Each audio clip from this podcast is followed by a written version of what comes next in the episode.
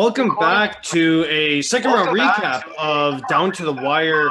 Uh, again, alongside my NHL analyst Nolan Thode. Nolan, how are you doing today? I'm doing pretty good. You know, got a nice little full belly. I had some uh, nice little lunch. with Uh, and another friend of ours, and uh, you know, it's nice uh, that the patios are back open. Seems like things are, you know, we're on the right track once again. Well, before we get right to the second round, uh, we still have a first round series to recap. The Montreal Canadiens and the Toronto Maple Leafs, as we remembered a couple weeks ago, they played their game seven on the day that we recorded on Monday, and we couldn't unfortunately cover it. But yeah, so simply uh, Montreal, as we all know, completed the 3 1 comeback. Uh, the Leafs somehow still don't have that killer instinct, uh, even after being up 3 1 in the series, or even, you know, being up 3 2 in a series against Boston a couple years ago. Um, and you know, from what I was seeing, like Montreal seemed defeated after Game Four. Uh, you know, I thought I, I counted them out. I didn't count them winning uh, Game Five and so on and so forth. And it seemed as though that Toronto did get outcoached by Dominic Ducharme, who's an interim uh, interim head coach. Doesn't really have the main head coach tag next to him. And you know, it's as we reflect back on this first round series uh, it's crazy how Montreal scratched Cole Caufield and Jesperi Kotkaniemi uh, the first two games of the series. And then, you know, the Leafs, the story all along for the Leafs was that their best players didn't play like themselves. And obviously, the Tavares injury made a difference. But even without Tavares in the lineup, Toronto still dominated. They got they literally got three wins without John Tavares, their captain, in the lineup. It was game one when he got injured that the Habs won. So, you know, it, it's just so weird how this all ended up. No, exactly. And I think, you know, you look at the Tavares injury and sure, you know, Toronto's not the same team without their captain, but you know, they lost that game one and it seemed, you know, after the Tavares injury that, you know, the the bench, the just the general morale of the Leafs, they were kind of out of it. And you know, okay, fair enough. Let Montreal win that game one, but the the Leafs team that we saw in games uh, two, three, and four, that was a solid team. You know, that's the Leafs team that, you know, we've seen all season, the best team in the North Division. Like this was this was a Leafs team that was expected to, you know, at least win us series. It's it's crazy to think that they weren't even able to do that. I agree, and you know, it, this was one of the like historical seasons for the Leafs. You know, we had Jack Campbell breaking the NHL record for most consecutive wins to start out a season with 11, and you know, Jack Campbell played better than Carey Price. So, you know, when you say that and you see that the final result of the series was that Campbell's team didn't win, it, it, it's so confusing. And Toronto just up and down the lineup, you know, they were better. But it's almost like the pieces that were added before the season, like the Spezzas, uh, you know, Thornton and Simmons didn't really do much, but it was mainly Spezza. And that's a problem when someone who's 37 years old is leading your team in points Usually, when you have a 37 year old on your team, he's there to provide secondary scoring, not primary scoring.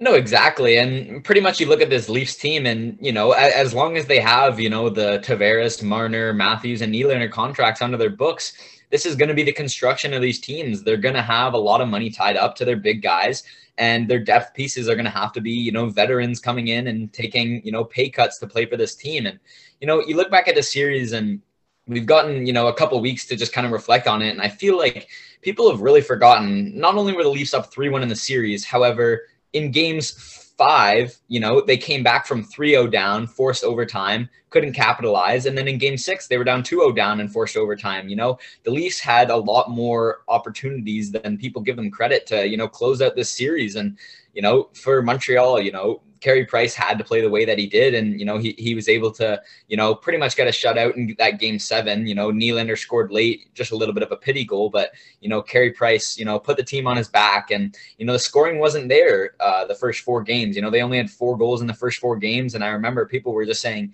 you know this Canadiens team can't keep up with the Leafs. You know they're going to have to win these games. You know one nothing, two one if they want to win, but you know they were able to find their scoring in you know in those games where they were able to come back and you know it resulted in them being able to you know embarrass the Leafs. Yeah, and it seems like the theme of the story for the Montreal Canadiens is you know, is basically Carey Price and how he has been tasked to steal multiple games when the offense isn't there. And when you have the a player playing at the caliber that he is right now, really the shot to win the Stanley Cup seems to be as greater as the series goes on. And this could be Carey Price's last chance to win a Stanley Cup because of the way Montreal is built and because of what I think the future is going to hold for them. Exactly. You know, they have to take advantage of the opportunity being in the final four with Carey Price. They don't know if he has another run like this left in him. And, you know, people wouldn't have even expected it this year. You know, Carey Price is a great goalie, but there was controversy in the middle of the season whether or not he was the same Carey Price we know. And, you know, some people gave up on him. I'm, I know you and I both didn't. And I think, you know, the fact that he pretty much went a month without playing a game in the NHL up into these playoffs and came into game one and played seven amazing games like he didn't miss a beat. I think, you know, it, all credit due to him. And, you know, say what you want about how much he makes, but, you know, it's series like this and games like that, you know, that make, you know, Carey Price a $10.5 million player in my eyes. I agree. And let's move on to the North Division second round. The Montreal Canadiens up against the Winnipeg Jets. And, you know, the Winnipeg Jets, they sweep the Edmonton Oilers and then they they get swept. Uh, Montreal wins 4 nothing. And in game one, the, I, you know, my buddy Declan was saying that if you mention the Scheifele hit, everyone knows what's going to happen. What's, uh, you know, he has been hit like you know he did get bulldozed a couple of times in his career but when you say okay what did you what do you think what's your opinion on the Scheifele hit? Well everyone knows that we're talking about the Jake Evans injury. And I think it was dirty and I think that he deserved the 4 out of the 5 game suspension. And you know I think we need to put this into context that you know he was assessed for charging and as the rule states, there's no gliding uh, in the rule. The rule states that you know the two keywords are distance traveled to violently check an opposing player, whether it's in open ice, up against the boards, or um, uh, there's there's another term that I'm forgetting. But either way, he wasn't uh, assessed for illegal check to the head. It was charging, and by rule, you know, Scheifele built up the speed to he you know he had a lot of distance traveled 150 or 200 feet away from the opposing player and he violently checked him. Uh, you know i think that uh Scheifele is not a dirty player. This was just uh you know like i don't think this incident should tarnish his whole career. No. he is one of the more respectable players in the league. Um and f- funny enough the winnipeg jets uh, didn't put out a statement regarding Jake Evans' health, whereas the Montreal Canadiens did for John Tavares. So there's just something uh, to consider there. And, uh, you know, it, it's crazy that because um, that was Jake Evans' first Stanley Cup playoff goal, and it was on his birthday, but um, that's for another day. And, and I just didn't like the hit whatsoever. I want to get your thoughts on it. Yeah, I mean, I think you know you look at the hit and definitely the the severity around it. You know, Jake Evans getting hurt and it, it maybe was just a little unnecessary. You know, it, it, was late game and Jake Evans was sort of tucking away an empty netter. And I, I think the big thing for me when I look at the suspension is you know Scheifele was probably in a position to make a play on the puck and prevent Jake Evans from wrapping that goal around. But instead, he just kind of went for the big hit. Uh, he probably in his own head had written the game off and was just sort of trying to get a momentum boost for his team. Uh, but it ended up doing the opposite. And like you mentioned, you know, the Montreal Canadiens pretty much just took the series from here on out. The Jets, you know, without Mark Scheifele, two years in a row, it, has been the story of their team. You know, they looked terrible against uh, uh, Calgary last year in the play-in once uh, Scheifele got injured, and now you know he's being suspended. Uh, you look at this uh, sus- suspension, and you look at the Kadri suspension, and you just got to figure that you know these are the things that you know maybe there's a little bit of less calls in the playoffs you know the refs let a little more happen. However with the major stuff like this and with the Cad- Kadri injury uh, or with the Kadri suspension you know maybe these aren't four to eight game suspensions in the regular season. However in the playoffs it's just you know there's there's no room for this type of this type of behavior in, in my opinion. I agree. And i think the mark Scheifele hole was too big to fill for uh, the winnipeg jets. You know he's their leading scorer and you know, when you have that, when you don't have that available to you, he brings a lot to the team. And you know, you now you're trying to score as a committee, and I just don't think that was in the Winnipeg Jets, uh, you know, plans. But I think with Connor Hellebuyck, we have to mention him as well. He played a phenomenal series. He was dialed in every night, you know, giving his team a chance to win. I mean, in game two, the final score was one nothing, and it was a shorthanded goal that got Montreal the win. Rarely do we see a one nothing playoff win. Rarely do we see the goal scored shorthanded. And I think from my my calculations, the Montreal's penalty kill outscored the Jets power play. I mean, that's a stat. That's obviously not good. And obviously, I think the Jets power play success does come from the absent or, you know, power play uh, dismissal, I should say, or, you know, failures. That does come from the absence of Mark Scheifele. And, uh, you know, when you're facing a hot goalie like Carey Price, you know, let's think back to the 2019 Blues. They have Jordan Binnington. Let's think back to, you know, the 2012 Kings. They had Jonathan Quick. And the 2013 Blackhawks had Corey Crawford. Those are just examples of teams that had hot goalies, you know, going into the playoffs and then making an insane run.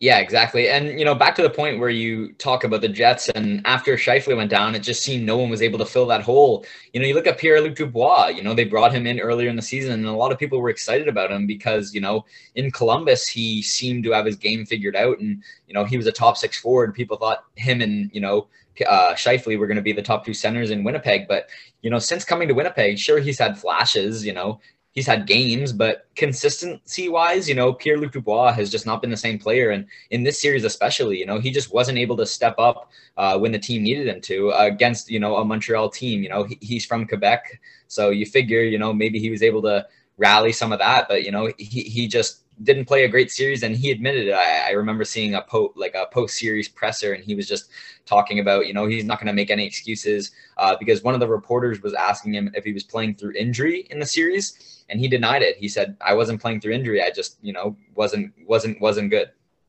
Let's move on to the West Division uh, playoff series there with the Vegas Golden Knights and the Colorado Avalanche. Vegas would go on to beat Colorado in six games, four to two. And personally, I look at this Avalanche team and you know i see that they're dominant from the offense to the defensive part and then you know you had the vezina trophy nominee and philip grubauer so given that I thought the Stanley Cup this year was Colorado's to lose. However, I do believe that the winner of this Vegas and Colorado series is going to go on to win the Stanley Cup. And, you know, both teams are deep. This series did not disappoint. It was exciting throughout. But in game six is really where Colorado fell apart. You know, their defensive game wasn't strong. They kept turning over the puck to Vegas. Uh, and, you know, Vegas would capitalize. And, you know, Vegas would always be up one nothing. Then it was one one. 2 1, and so on and so forth until they won the game. And when you're always playing behind in a game six, in an elimination game, it's hard to muster any energy. You know, it, it's so hard playing from behind the entirety of the game. Uh, and, you know, throughout the series, I thought that the power play was a struggle for the Avalanche. Uh, you know, they didn't convert on the majority of their opportunities. And really, you know, Nate MacKinnon has to be headlined here. I think he only had what, like zero points in the last three games of the series. I'm not sure if he got a point in game six, but you know, when you aren't performing up to, you know, he got nominated for the Hart, I believe. When you're yep. not not when you're not performing up to Hart standards in the playoffs, that's crazy. No, exactly. Uh, I, I mean, especially after this game, the game one of this series, you know, it was I think seven one, seven one, yeah, seven one. It was just a complete blowout, and at that point, you know, people really looked at this Colorado team like you know, there was no way they were going to lose. Could they even sweep the playoffs? And then, you know, they won a little bit of a closer game too. But, you know, as soon as the series went back to Vegas, you know, uh, they were able to, you know, win that game three and it was crucial. You know, if they lose that game, the series is completely different. Obviously, I think Colorado wins if they go up 3 0. But, you know, Vegas wins a close uh, game three where they score two goals late. Um, to win it, and all of a sudden it's a series, and you know they were able to rally off of that. And you know, like you mentioned in Game Six with Colorado playing from behind. Uh, I think you know a lot of their mistakes in that game six come from that. You know, when when you're playing from behind, you know everyone tries to be the hero a little bit. The desperation starts to come out, especially in, a, in an elimination game on the road. And you know they were kind of just exposed in that element. And you know Philip Grubauer, who was phenomenal against the Blues and good in the early series, you know, kind of kind of you know, wore out as the series went on, and Vegas seemed to be able to figure him out. Uh, and you know, credit to Vegas, they're a phenomenally built team, and I just think you know maybe they don't win the cup, but you know Vegas has a real, real shot, and especially after beating the President's Trophy Colorado Avalanche, you know, I think Vegas, you know, should be the favorite in a lot of people's eyes. It's funny because last year in the bubble playoffs, we had Allan Walsh uh, release a photo of Marc Andre Fleury getting backstabbed with the coach's name on the sword when mm-hmm. Robin Lehner was taking the majority of the starts. And Vegas did okay. Uh, they didn't obviously win the cup, um, but they didn't make the finals. And, you know, it's weird to put that into perspective now because Marc Andre Fleury is leaned on as the starter. And when Robin Lehner got game one, uh, because I, I, think Robin Lehner got game one simply because of rest and fatigue. And, you know, Marc Andre Fleury, 36 years old, uh, Robin Lehner's younger. So you go with Robin Lehner in game one. That's fine with me because you're playing on short days of rest. And then you lose 7 1. And next thing you know, you go with Fleury. You know, you lose a tight game two, but then you sweep the rest of the series, sweep. You win four straight uh, with Fleury in the net. So there's just some perspective to add to that series. Yeah, and you know, especially after that backstabbing photo last year, who would have thought that you know, uh, one year later, you know, Fleury would be having another great playoff run and leading Vegas to potentially, you know, another Stanley Cup final. Um, you know, with two elite goalies, Vegas has the option to, you know, roll with whoever's hot. And, you know, I agree with you. I think that game one was simply because of rest. You know, they came off of a seven game series where Fleury was just incredible against Minnesota. And, you know, Lehner just was was not ready for the playoff action, and it was a quick decision to go back to Fleury and the right one. And I don't think they'll be turning back to Lehner anytime soon.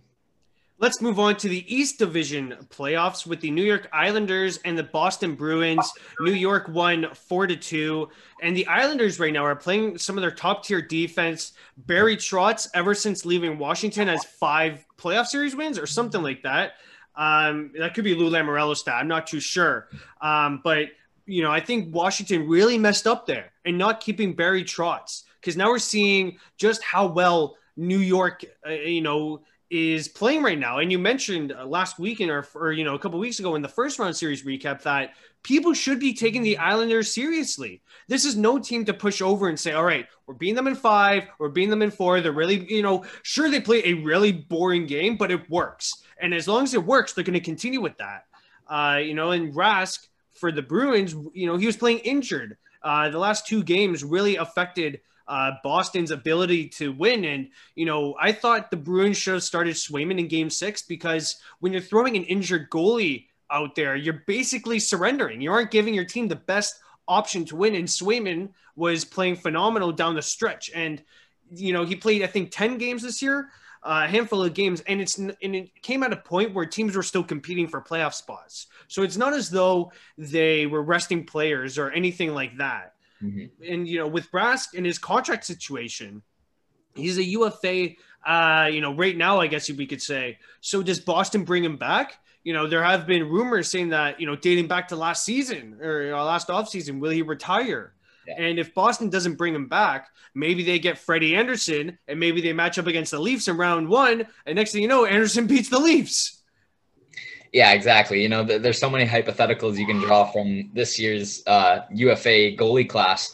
Uh, yeah, I think Rask, you know, just not being healthy is is a complete X factor. You know, when the Bruins have been able to make their cup runs, you know, uh, you know, obviously they won with Tim Thomas in 2011, but in 2013 and 2019, Rask was probably the best player on the Bruins. You know, maybe you could say David Krejci in 2013 had a great run, but you know, when he's playing at an elite level, you know, this is a really hard Bruins team to beat. And, you know, it was a 2 2 series. You know, it, it, was at a point where, you know, Boston had an opportunity. But like you mentioned, in that, in those last two games, you know, I think you know his injury was really apparent. He he ended up getting pulled in game game number five, uh, and yeah, the Islanders' offense just sort of had their way. Uh, you know, d- going back to the point you make about Barry Trotz and you know Washington, I think you know Barry Trotz. You know, he everyone's known him to be a great coach. However, when he was in Washington, people didn't give him as much credit as he deserved because there was the Ovechkins, the Backstrom, the Carlsons, you know, back when Holtby was an elite goalie, you know,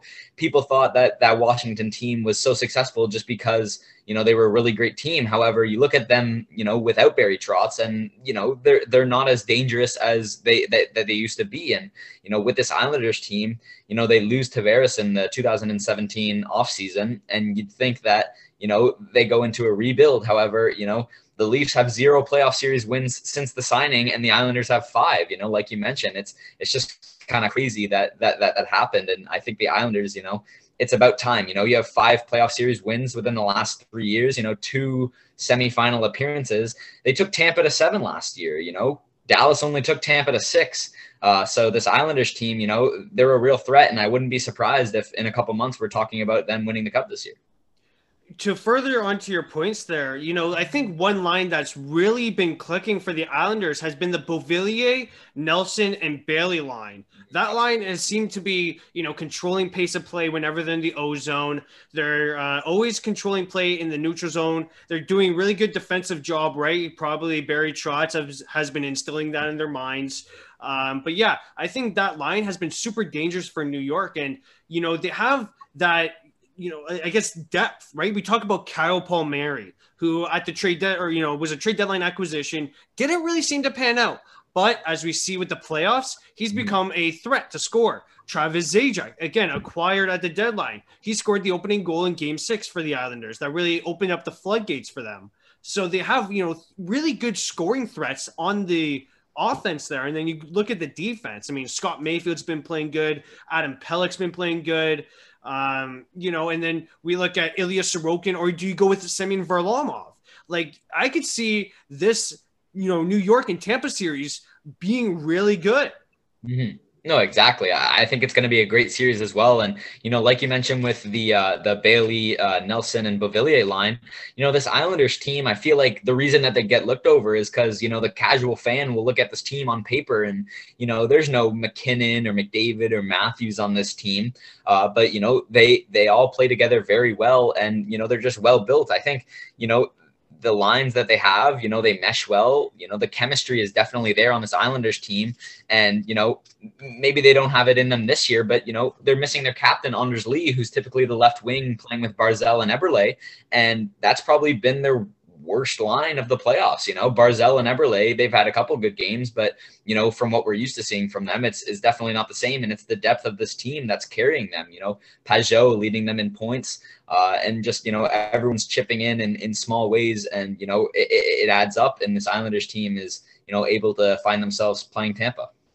One thing that I guess we should finally mention is the fans at the Coliseum. I mean, they are always rocking. They're yeah. chanting, you know, they want Bailey to score. Uh, he only has one goal at home, I think, uh, this entire playoff run.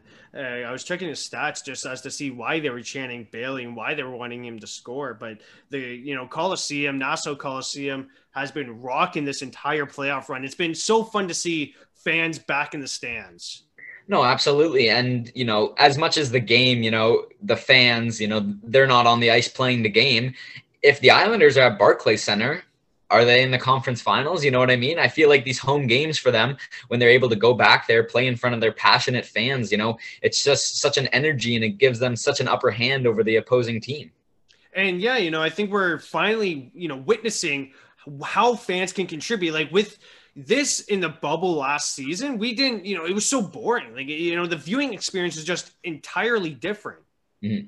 No, absolutely. And I think, you know, now that we're, you know, in the final four, there's been speculation all season about what's going to happen. But uh, luckily, all four teams that are, you know, left in it are having some some sorts of fans in the crowd. And, you know, it's nice. And, you know, for three of the teams, it's near full capacity. And then, um, uh, and then, you know, with the Montreal Canadiens, obviously in Canada, there's not much you can do. But, you know, it's just really nice to see these meaningful games, you know, being able to, you know, almost sell out and, you know, just, just, having these fans in there, just, you know, the energy that they bring just adds so much more to the game.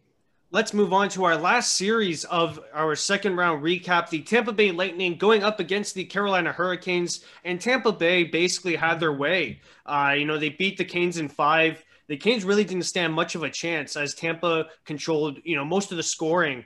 And, you know, and obviously, you know, the games were low scoring, which showed that Tampa can play really good defense. And it sucks for Carolina because, you know, Nedeljkovic was playing, you know, phenomenal up until this point. And, you know, I, he's not at the stage of his career where you can rely on him to, you know, win games. He was a rookie this year. And, you know, when he did get the Calder nomination on the same day, he was showed the bench. So, you know, it, it sucks to see that Carolina can muster couldn't muster up any offense. And you know, when you're going up against Andrei Vasilevskiy, arguably the best goalie in the world right now, uh, it's going to be hard to win games. No, I agree. And this Tampa team is just like you know, super well built. I think everyone knows that. They won the cup last year, and a big part of it was because of their depth. You know, when they won the President's Trophy a couple years ago and got swept by Columbus, it was because they relied way too much on their top guys. And, you know, now they're in a position where, yeah, their top guys are going to show up and, you know, score the big goals when they need to. But, you know, there's there's a lot of hockey where your top guys aren't out on the ice, and Tampa Bay has been able to, you know, figure it out. Maybe, you know, finding a little bit of a loophole in the salary cap, but you know, they're able to ice this really solid team. And with Carolina, I think, you know, the future is bright. You know, they have the goalie of the future now with Nedeljkovic uh, and, you know, lots of great pieces. But, you know, with with the roster that they have, you would have expected them to steamroll the Predators in that first round. However, it was a bit of a close series, and you know then they go into play Tampa and maybe a little bit shaky. Tampa's able to steal both games in Carolina, and I think you know it's really hard to come back from a series when you lose, you know, the first two games at home. And Carolina just, you know, wasn't able to ever have the upper hand in this series. Now, I'm not sure you probably saw this odd stat, but apparently Andrei Vasilevskiy has three shutouts, and and you know they're all in like a series uh, clinching games, which is yeah. kind of crazy. Mm-hmm. Yeah. So the last three series, you know, that the Tampa Bay Lightning have won this year, Game Five against Carolina, uh, the first round against uh, uh, against the Panthers, and then in the Stanley Cup Final, Vasilevskiy has had a shutout in those games that they've won. And you know, when you think of Tampa, obviously, you know you can't discredit Andrei Vasilevskiy, but you know this is a different team without Andrei Vasilevskiy, I believe. You know, he, him being an elite goalie, you know, helps them so much. When when he's in net, they play so much better. You know, in the games where Curtis McElhinney plays in the regular season, you know, it's a different Tampa team. But you know, when Vaz is in there, the players are just confident that he's going to make those saves, and it allows them, it allows the ice to open up a little bit more, and for them to, you know, make these plays, and you know, they they just have a lot of success. Well, let's move on to our Pegs' prediction segment, uh, where I predict and you predict uh, the Tuesday's game. So we only have one game on the uh, on top for Tuesday. That's Game Two of the Tampa Bay Lightning and New York Islanders series. Uh, and you know, depending, you know, Game One is happening in half an hour. So depending on Game One, but for Game Two, it's going to be in Tampa Bay. I'm expecting the New York Islanders to take Game Two. Yeah, you know, I'll bounce off of today's game. I think, you know, game one in Tampa, uh, I, I, say the Tampa Bay Lightning, you know, they're on a roll right now and they win this game one. However, you know, after losing game one, this this Islanders team, you know, knows how important it is to win that game two and not be down 2-0 heading back to, you know, heading back to New York. And I think, yeah, I agree with you. And the Islanders are going to take the game on Tuesday. Well, I'd like to thank again Nolan Tho for joining me on another edition of Down to the Wire. It's always a pleasure, Bags.